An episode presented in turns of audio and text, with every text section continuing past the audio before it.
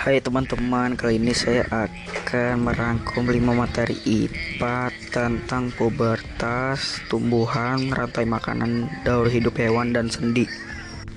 Pubertas Pubertas atau akil balik adalah proses perubahan fisik saat tubuh anak berubah menjadi tubuh dewasa yang mampu melakukan reproduksi seksual.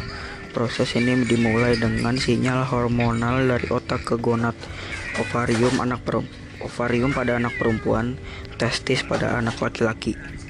Tumbuhan Tumbuhan adalah makhluk hidup yang pada umumnya memiliki akar, batang, dan daun. Dapat pula disebut tanaman dan pohon.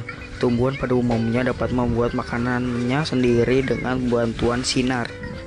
Rantai makanan Rantai makanan atau biasa disebut jaringan makanan adalah suatu ekosistem makhluk hidup yang itu perpindahan energi makanan dari sumber daya tumbuhan melalui seri organisme atau melalui jenjang makna eh makan di mana suatu organisme memakan satu sama lain untuk mendapatkan energi nut dan nutrisi dari organisme yang dimakan. Daur hidup hewan Daur hidup hewan adalah tahap perkembangan hewan sejak menetas atau lahir sampai dewasa. Daur hidup tiap hewan berbeda-beda.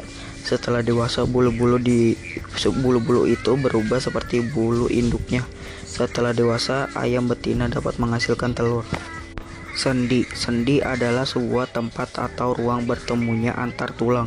Tidak hanya menghubungkan dua tulang saja, sendi juga dapat menyatukan tulang yang lebih banyak lagi.